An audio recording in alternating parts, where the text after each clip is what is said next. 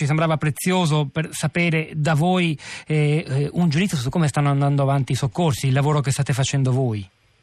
Beh sì, intanto grazie a voi per lo spazio, ma eh, ovviamente il, il, il il lavoro è un lavoro difficile sin dalle prime ore.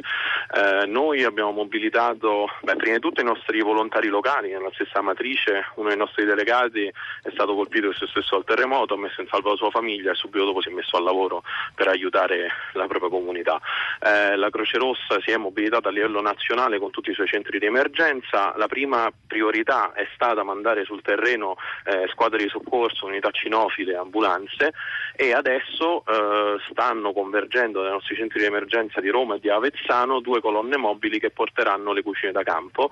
in modo che eh, saremo in grado di dare un pasto caldo alle persone, agli sfollati, alle persone colpite dal terremoto già questa sera. Quali sono le principali emergenze sul piano sanitario innanzitutto? Ma allora, le principali emergenze in questo momento eh, parliamo ancora delle prime ore dopo il terremoto e quindi la priorità è cercare i sopravvissuti ed è quello che tutto quanto il sistema di, di risposta nazionale, della protezione civile, di tutte le associazioni coinvolte, compreso ovviamente la Croce Rossa, eh, stanno facendo. Poi successivamente, quando avremo esattamente un quadro chiaro della, della situazione, non solo nelle cittadine come matrice, ma anche ne, nelle frazioni, perché insomma, come voi sapete sono zone rurali eh, dove ci sono anche magari delle agglomerati di case, magari un po' più lontane e quindi da, da verificare esattamente qual è la situazione. Quando avremo un punto della situazione chiaro eh, si vedrà qual è, qual è, il prossimo passo, che ovviamente sarà l'accoglienza degli sfollati. Tommaso Della Lunga, un ascoltatore poco fa, più di uno per la verità, chiedeva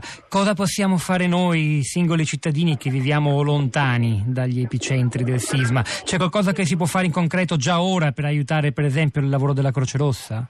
Beh, allora se andate sul eh, nostro sito internet eh, che è cri.it eh, troverete già una raccolta fondi aperta, avviata e per le persone invece un po' più vicine quello che stiamo dicendo è per favore di non ingolfare in nessun modo le vie di accesso alle zone del terremoto, quindi di non mettersi in macchina se non, se non necessario e la stessa cosa per le linee telefoniche, priorità a chi deve portare il soccorso. State riscontrando grandi difficoltà difficoltà nell'accedere ai luoghi colpiti, quelli più remoti? Ma eh, non eh, allora, grandi difficoltà, diciamo che eh, fortunatamente eh, il, il, sistema eh, nazionale di risposta alle emergenze è un sistema eh, sotto l'ombrello del Dipartimento di Protezione Civile, è un sistema rodato. Ahimè negli anni all'Aquila, in Emilia Romagna,